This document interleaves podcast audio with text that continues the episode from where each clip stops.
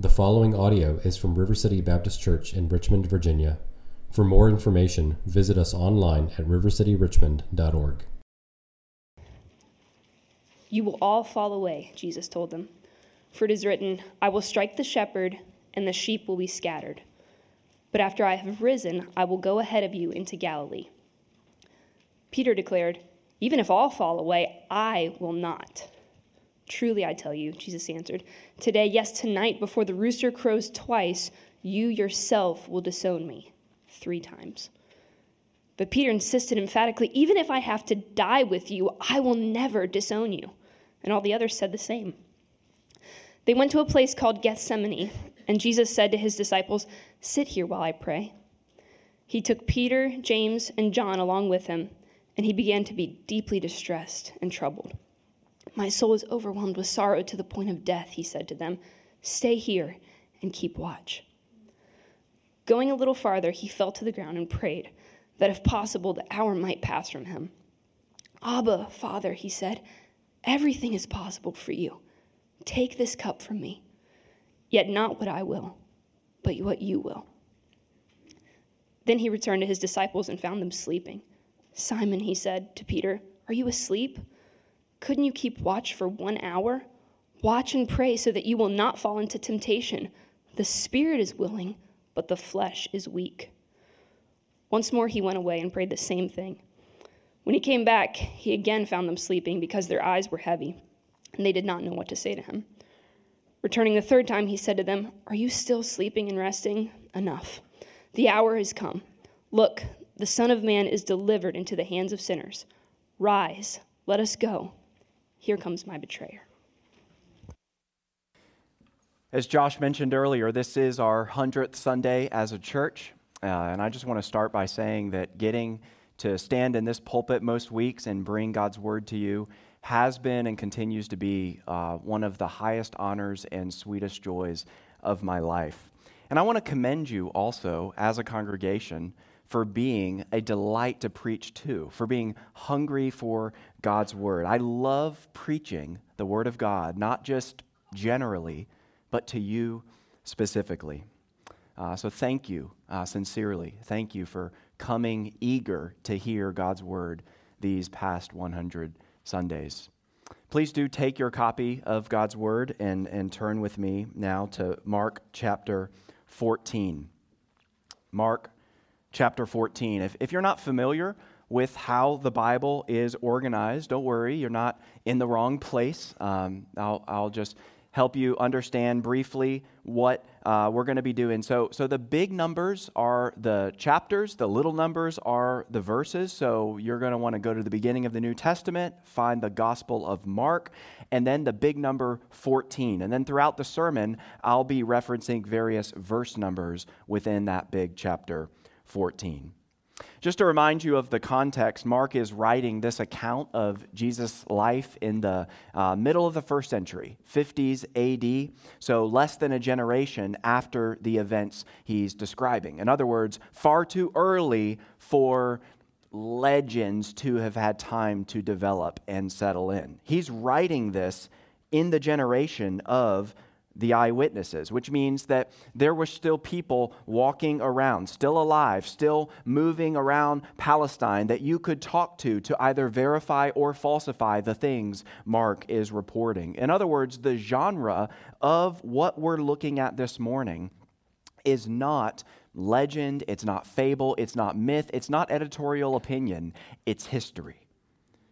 Well, it's the final week of Jesus' life. We, have gone from him triumphantly entering Jerusalem to cleansing the temple and cursing the fig tree to debating various delegations of the religious establishment to being anointed by a woman with expensive oil to celebrating the Last Supper with his disciples and instituting a meal to commemorate his impending death.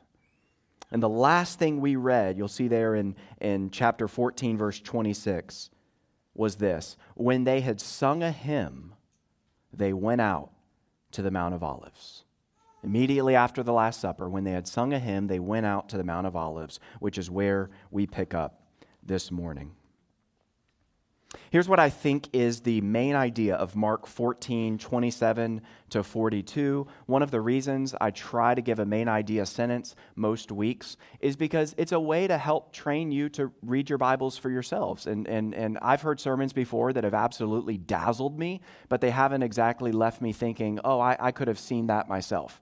Um, one of the things that I'm trying to do is show you that you can do this too. You can read the Bible tomorrow morning and excavate treasures from within it. And so, if I'm doing this preaching thing correctly, the main idea of the passage is the main idea of the message.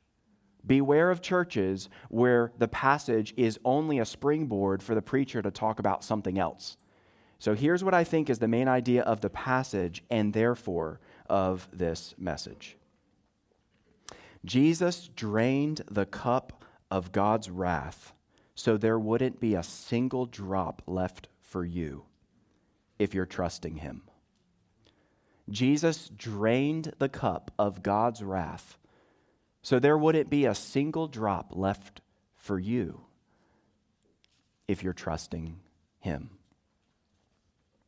We'll think about that as we make our way through this scene in, in three points, and we'll, we'll just use very simple words, emotional words, to, to describe this scene abandoned, agonized, and alone. Abandoned, we'll see that in verses 27 to 31. Agonized, that's verses 32 to 36. And alone, verses 37 to 42. Abandoned, agonized, alone. First, abandoned. Verse 27. Look there at verse 27. You will all fall away, Jesus told them, for it is written, I will strike the shepherd, and the sheep will be scattered. Remember, we've just left the Last Supper where Jesus predicted what? He predicted Judas's betrayal. Well, here in the immediate scene following, he goes even further, saying to the remaining 11, Hey, it's not just Judas that's going to blow it. All of you are going to vanish.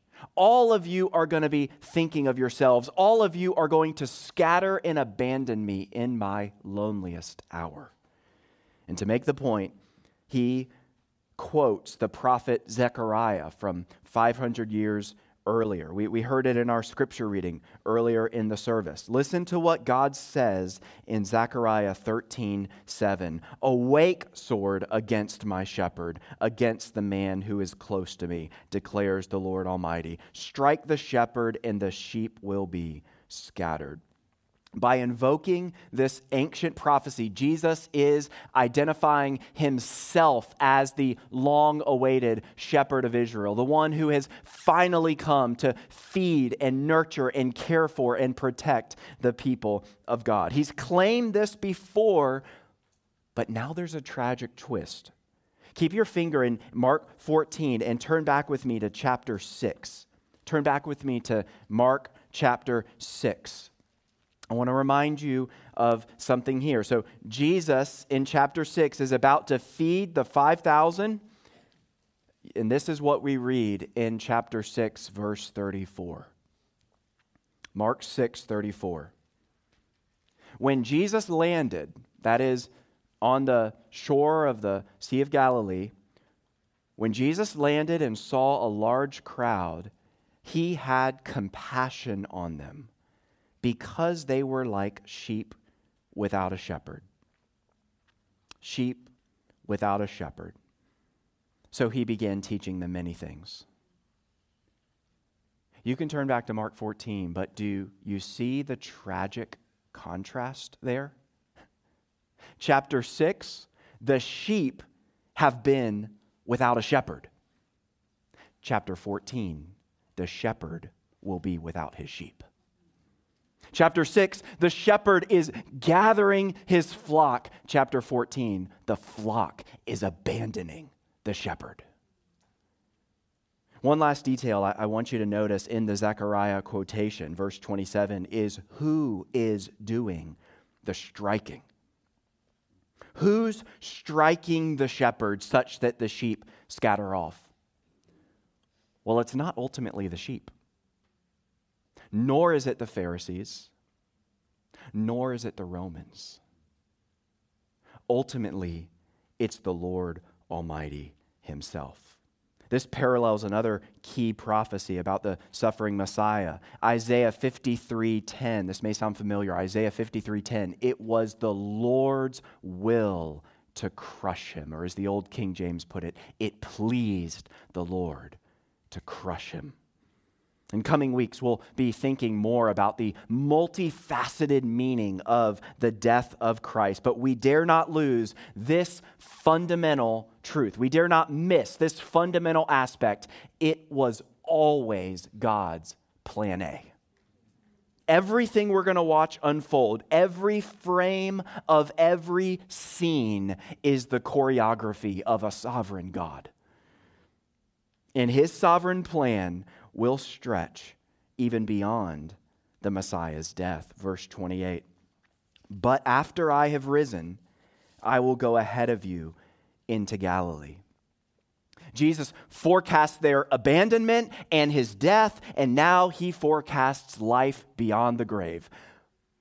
But why Galilee? I mean, the garden tomb where he's going to be raised is outside of Jerusalem. Galilee is at least 40 miles north. Why Galilee? Well, there are a few different reasons we could give by way of conjecture, but think about it. These guys are going to abandon Jesus. He's just told them, hey, you're going to leave me in my moment of greatest need and you're going to scatter. Where are they going to go? They're going to go home. They are going to go back to the place of, of, of safety and comfort to figure out life without their master. In fact, it, it, it's not going to be a place of safety and comfort, though, because they're going to be met with a lot of shame and embarrassment and scorn from people who said, I told you so. I told you that guy was crazy and that you've wasted the last three years of your life. I mean, just imagine what the disciples may be thinking as they make that long journey north back to Galilee. I, I really thought, I really thought he was going to be the one to deliver us from the Romans. But did you see him pinned up there on that cross, utterly helpless? I guess the Pharisees were right. I guess he wasn't the Messiah after all. And so, what Jesus is saying here on the eve of his arrest is absolutely precious. He's saying, When I walk out of my tomb, you're not going to have to come find me. I'm going to come find you. You're going to feel lost and embarrassed and bewildered, thinking the story is over, forgetting everything I've told you will happen. And yet, it's in that place of your greatest failure and shame that I am going to step into your story again in that place of your greatest failure and shame that I'm going to come to you again. I will not be ashamed to call you my brothers. Verse 29 Peter declared, Even if all fall away, Jesus, even if all fall away, I will not. Have you ever said something similar or, or at least thought something similar? Even if everyone around me, even if, even if others in my generation are not living for God, I will. It's, it's very easy to succumb to that mindset. And the Bible itself warns against it. We heard this in the call to worship at the beginning of the service. 1 Corinthians 10, 12, and 13. There's a warning and there's an encouragement. 1 Corinthians 10:12 is the warning, 10:13 is the encouragement. Warning, if you think you're standing firm, be careful that you don't fall. Some of you need to hear that warning this morning. If you think you're standing firm, be careful that you don't fall. But others of you really need to hear this encouragement no temptation has overtaken you except what's common to mankind. And God is faithful. Not you are faithful, God is faithful. He won't let you be tempted beyond what you can bear. But when you are tempted, not if, but when, when you are tempted, He will also provide a way out, a way out so that you can endure it. Our confidence can so easily and subtly become misplaced, just like Peter's was. I'm sure by saying, hey, even if all the rest of these guys follow away Jesus, I won't. I'm sure Peter was trying to honor Jesus. He was trying to, to be courageous and valiant, just like his master had taught him. But what was he actually doing? Where was he placing his faith? He was placing his faith in his faith, not in his master. Do you see the difference? Peter was putting his faith in the fact that he would be able to stand for Jesus, not that Jesus would be able to hold him up. It's, it's, it's an insidious temptation that we have to be aware of, placing our confidence in our faith more than we place that confidence in Jesus. Verse 30 Truly, I tell you, Jesus answered, today, Peter, yes, tonight, before the rooster crows twice, you yourself will disown me three times. But Peter insisted emphatically, even if I have to die with you, I will never disown you. And all the others said the same. I mean, it's one thing if one guy gets it wrong, but that's a haunting final sentence. All the others said the same. Eleven voices in unison Master, we're not going anywhere. We've been with you for three years. We've been through far worse. You've, we've got your back. You can trust us. Jesus, you can trust us. Which, of course, is a very different thing than saying, Oh, Jesus, please help us to trust you. Abandoned. Point two agonized agonized. The great British pastor Charles Spurgeon, known as the Prince of Preachers, once confessed Since it would be impossible for any believer, however experienced, to know all our Lord endured in mental suffering and hellish malice, it is clearly far beyond the preacher's capacity to set it forth to you. Jesus himself must give you access to the wonders of Gethsemane. As for me, I can but invite you to enter the garden. So let's enter together. Let's step into Gethsemane. Verse 32 They went to a place called Gethsemane. This is a specific place in the Mount of Olives hillside. You can visit it today. And Jesus said to his disciples, verse 32, Sit here while I pray. Sit here while I pray. He took Peter, James, and John along with him. Now, now just pause there. How amazing is it that af- after Peter's foolish comment, Jesus brings him even further in? I mean, this is not what I would expect to read in the very next verse. This is not what I would have likely done. I mean, Peter's like, Jesus, I'll never fail. I'll never fall. I'll never let you down. But rather than getting annoyed and just kind of putting him in timeout, Jesus says, I want to spend more time with you. Come along, Peter. Come in to the garden. There are actually just two other times in Mark's whole gospel when Jesus has taken Peter, James, and John aside I mean, we, we, think of them as, as the inner circle of Jesus, and they were, but it's not like every other chapter we've seen an instance where it's just Jesus and the three of them. It's only happened two other times. Do you remember them? First was in chapter 5 when, when Jesus stepped into the synagogue ruler Jairus' house with Peter, James, and John and, and saw the corpse of Jairus' 12 year old daughter and said to her, Little girl, get up. And she did. And the only other time was in chapter 9 when Peter, James, and John had the ultimate mountaintop experience and got to see Jesus transfigured in a blaze of glory before them. Clearly, Jesus wanted to show something specific to his closest friends. Clearly, Jesus wanted to show them his power over death and his divine glory.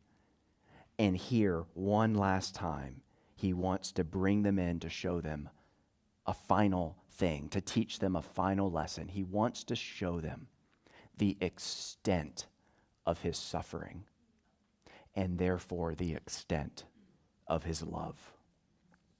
End of verse 33. And he began to be deeply distressed and troubled. My soul is overwhelmed with sorrow to the point of death, he said to them. Stay here and keep watch. Why is Jesus so deeply troubled here? Have you ever thought about this? I mean, why this level of shuddering terror? I mean, can we just be honest and say that there are a lot of other martyrs and religious heroes and even non religious people throughout history who have faced a scary death with a lot more composure than this. I mean, Jesus is not exactly an example of, of facing death with calm confidence. At least that's not how it reads in verse 33. But the difference between what he's facing here and what anyone else has ever faced is that he's facing a death that is utterly unique. No one has faced a death like this. Jesus is not just shrinking from the prospect of giving up his last breath. He's not even just shrinking from the prospect of torture and suffocation on a Roman cross. No, he's getting a foretaste. Here in the garden, God is giving him a foretaste of what it's going to feel like to bear the wrath of God for the sins of the world. In his human nature, Jesus was not immune to sorrow and pain. That's, that's one of the, the obvious lessons that just arises straight up from the page. He was not immune to sorrow and pain, which means he can sympathize with you in yours. He was not, as the cliche goes, and I hope no one here has this tattooed on themselves because that would be awkward. He was not too blessed to be stressed. Look at Gethsemane. Look at Gethsemane. Find me another religious leader who knows the depth of human distress, the depth of human anguish like he does. Find me another guru or hero who can enter into your pain and give you real hope because he himself entered it and came out the other side. In fact, not only won't you find another leader, you won't even find a spouse or friend who will identify with you and console you and strengthen you like he can. When you're overwhelmed with sorrow, with anguish, with questions, with confusion, with sadness, with fear, come to Jesus Christ. He understands. Hebrews 4 15 and 16. For we do not have a high priest who is unable to empathize with our weaknesses, but we have one who has been tempted in every way, just as we are, yet he did not sin. Let us then approach God's throne of grace with confidence, so that we may receive mercy and find grace to help us in our time of need. Only the Lord Jesus Christ can perfectly sympathize with you in your pain. Oh, friend, go to him, run to him, and through faith collapse into his open arms. Well, the drama of this scene intensifies even more in verse 35. Going a little farther, Mark says, going a little farther, Jesus fell to the ground and prayed that if possible, if possible, the hour might pass from him. Abba, Father, he said, everything is possible for you. Take this cup from me. Yet, not what I will, but what you will. Do you see what's happening? Just, he, he's not on the cross right now.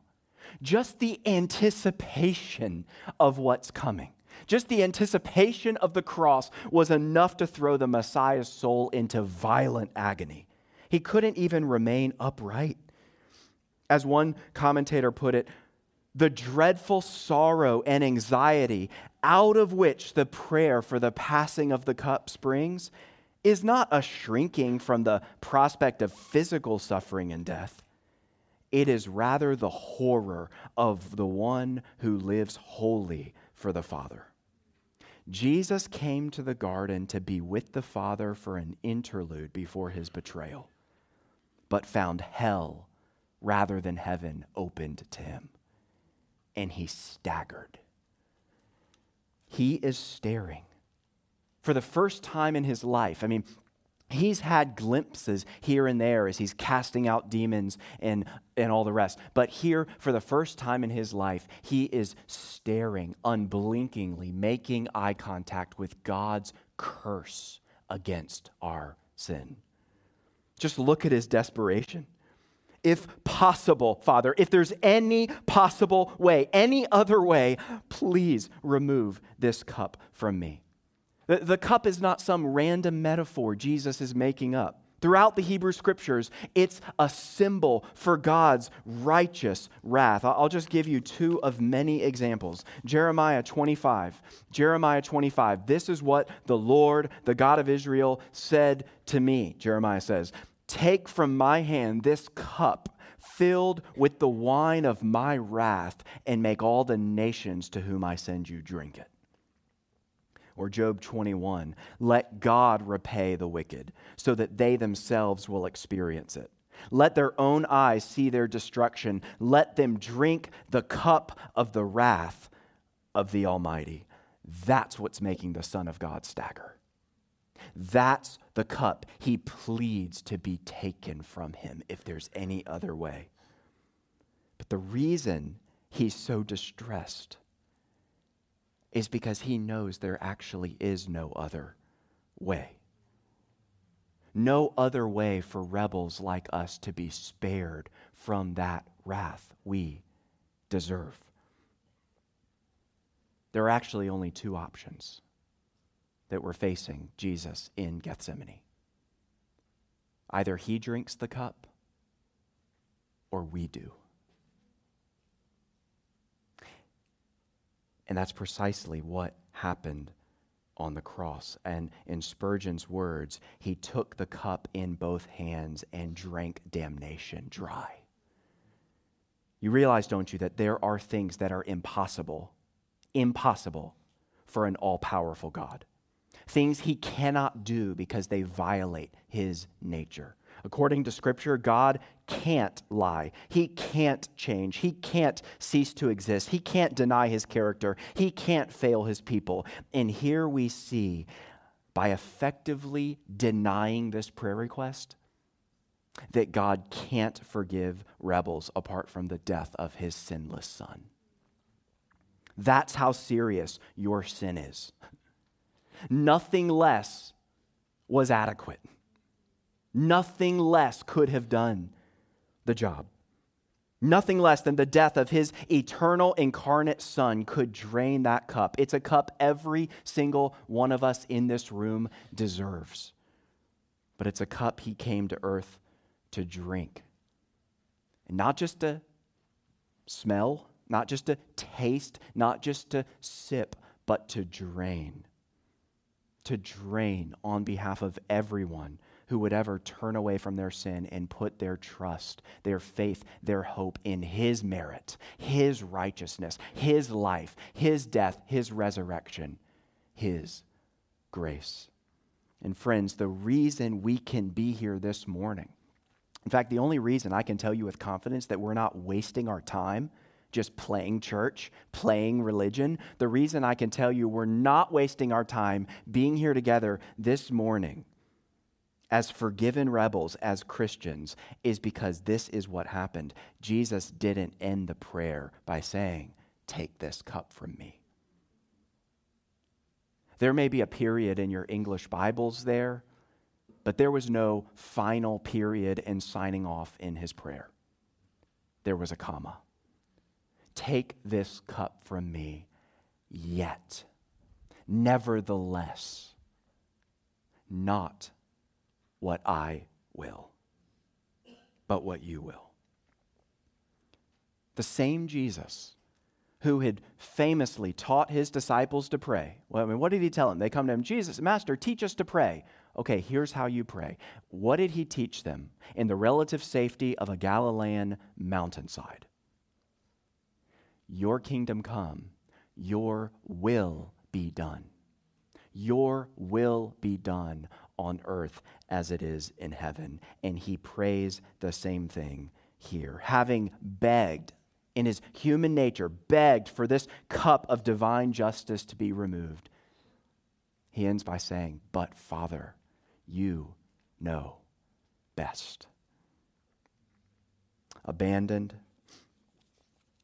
agonized, and number three, alone. Verse 37. Then Jesus returned to his disciples and found them praying too. No, they're sleeping. Simon, he said to Peter, Are, are you asleep? Couldn't you keep watch for one hour? It's interesting to me that Jesus calls Peter Simon here. Simon's actually his, his original name, the name he grew up with. But Jesus, if you remember, had renamed him Peter, meaning rock, when he had kind of officially appointed him as one of his apostles. And ever since that moment, that commissioning of the apostles in chapter 3, he's never again called him Simon until now. Remember, the Gospel of Mark is the memoirs of Peter. He would have remembered a detail like this. It's almost as if when he's walking in the Spirit, despite missteps. We know Peter was far from perfect, but when he's walking in the Spirit, he's Peter. But when he succumbs to the flesh at such a crucial moment, it's like he's reverting to who he was before he had even met Christ. Verse 38 Watch and pray. Watch and pray so that you won't fall into temptation. The spirit is willing, but the flesh is weak. I remember several years ago driving home from church in Louisville and asking uh, one of my little daughters, she must have been four or five at the time, what, she, what Bible story she had learned in Sunday school. Uh, to which she immediately replied, uh, Jesus prayed to God and three men were sleepy. Which is a great way to sum up the story. Let's think, though, about why this sleepiness is presented not as some vir- normal, virtuous thing, but actually as an indictment against their weak faith. He gives the command watch and pray. And then he embeds the reason. That's what one thing I love about Jesus. He, he so often tells us more than he's obligated to. He doesn't just tell us what to do, he tells us why. He goes beyond obligation through love to give us reasons to trust him. So he says, Watch and pray, and then he embeds the reason so that you won't fall into temptation. Because even though the spirit may be willing, the flesh is weak. Oh, how I can relate to this. I, I don't know about you, but, but I, I know the experience of succumbing to the weakness of the flesh, to the temptation of the flesh. Why? Because my mind is just so fixated on earthly things. See, this is the moment of the story. The moment of their lives when the disciples should have been ready to rise to the occasion. I mean, this was shining time for the disciples. This should have been the moment where they rose to the occasion. Everything had been building toward these final climactic events. Their master is, had asked them for help. He's over there on the ground, convulsing with anguish and terror, sweating drops of blood, and they're enjoying a nap. Thankfully, though, they learned their lesson. Verse 39 Once more he went away and prayed the same thing. When he came back, this time he found them praying. No. He again found them sleeping because their eyes were heavy. They didn't know what to say to him. Remember at the end of chapter 4 uh, when Jesus was in the boat with the disciples and they're caught in this horrific torrential storm? Do you remember what Jesus was doing? Sleeping. And, and do you remember what the disciples were yelling as they shook him awake? Master, don't you care that we are perishing? Do you not care? Remember that question? They, they weren't so much asking whether he was God, but whether he's good. Sinclair Ferguson puts it, it was the cruelest question they could have asked because the very reason he was in the boat, indeed the world, was precisely because he cared for them. And I think Gethsemane is, is almost a reversal of that experience in the boat. Here, the disciples are sleeping, and Jesus essentially looks at them and says, Do you not care that I'm about to perish? But here's the difference between the two scenes. The reason Jesus was taking a nap during the sea storm is because he was in control of it. It was the sweet sleep of sovereignty. But the reason they're sleeping during his storm is because they're only thinking of themselves. See, they're asking Jesus on the boat, don't you care, is hurtful. It's a bad question because he's already shown them, he's already proven to him that he does. But him asking them, essentially, don't you care, couldn't you keep watch for one single hour, is a good question because it reveals their hearts. He's not trying to shame them. He's trying to protect them. See, on the boat, he was protecting them physically, and here he wants to protect them and instruct them spiritually. Verse 41 Returning the third time, he said to them, Are you still sleeping and resting? Enough, the hour has come. Look, the Son of Man is delivered into the hands of sinners.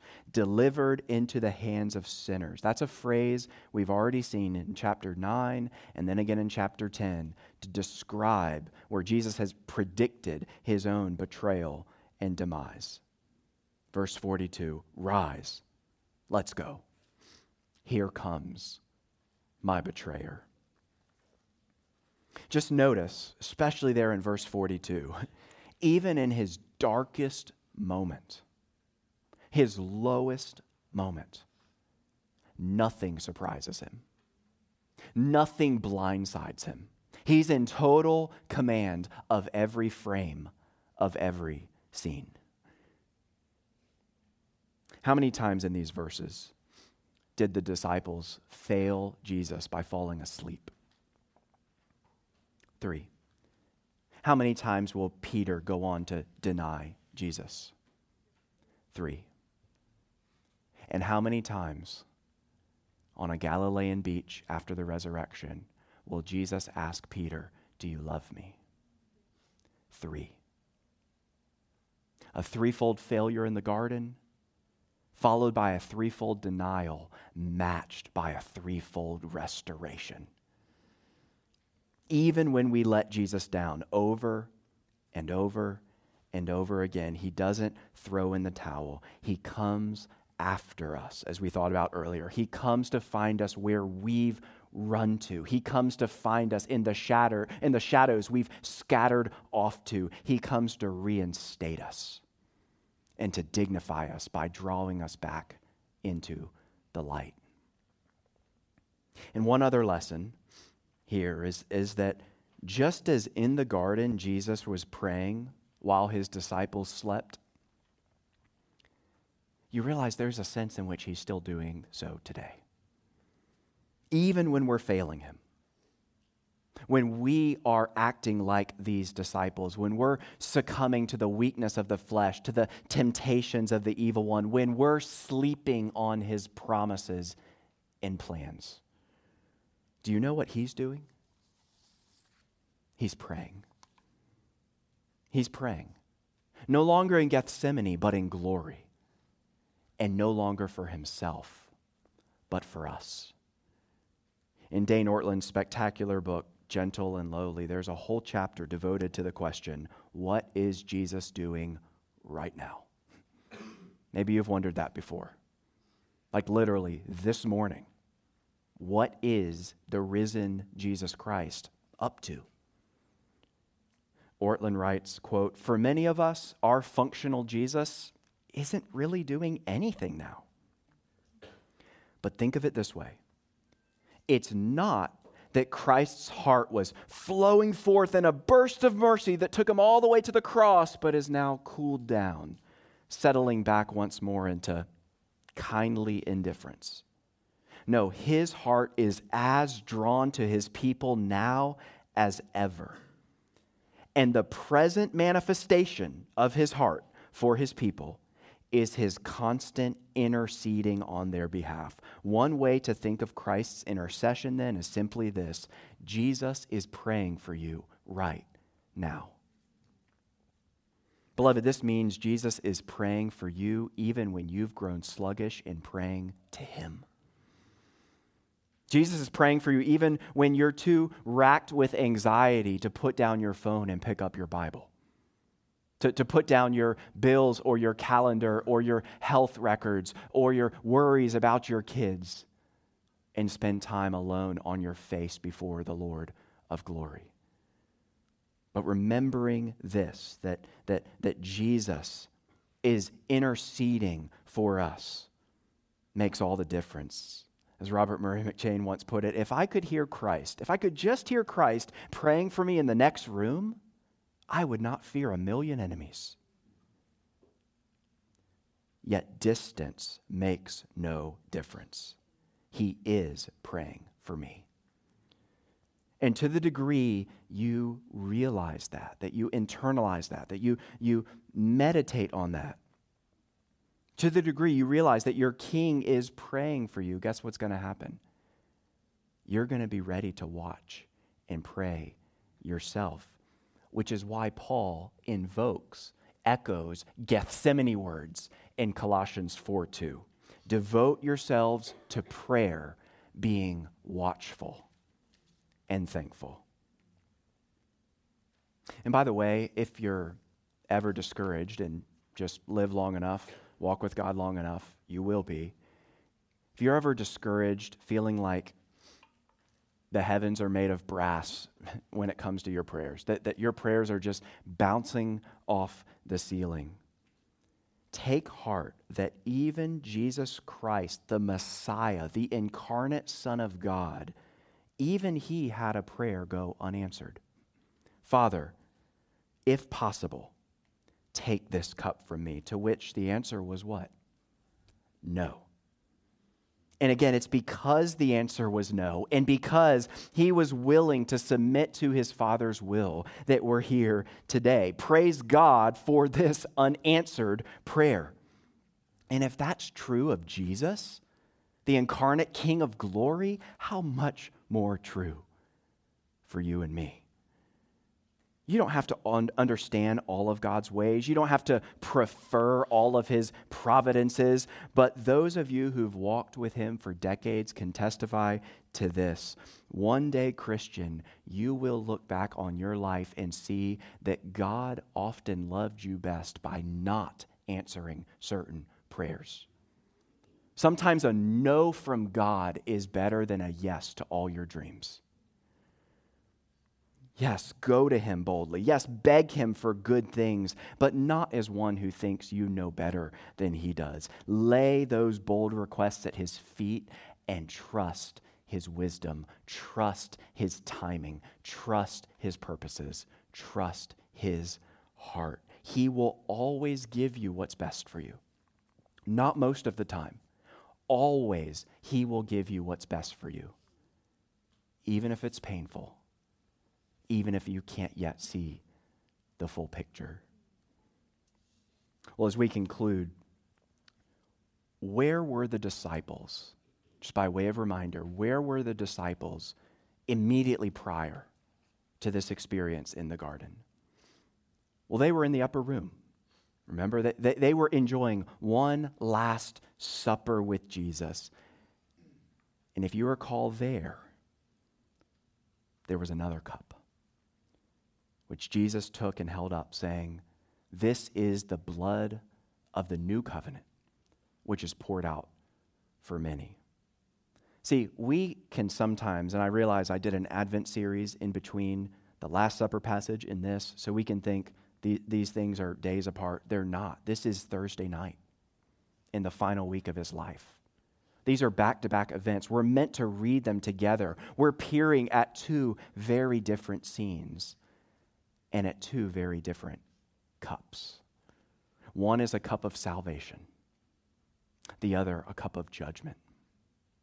One is a cup of blessing, the other a cup of curse. One, a cup representing redemption and life, the other representing wrath and death. One Jesus offers to us, the other he drinks for us.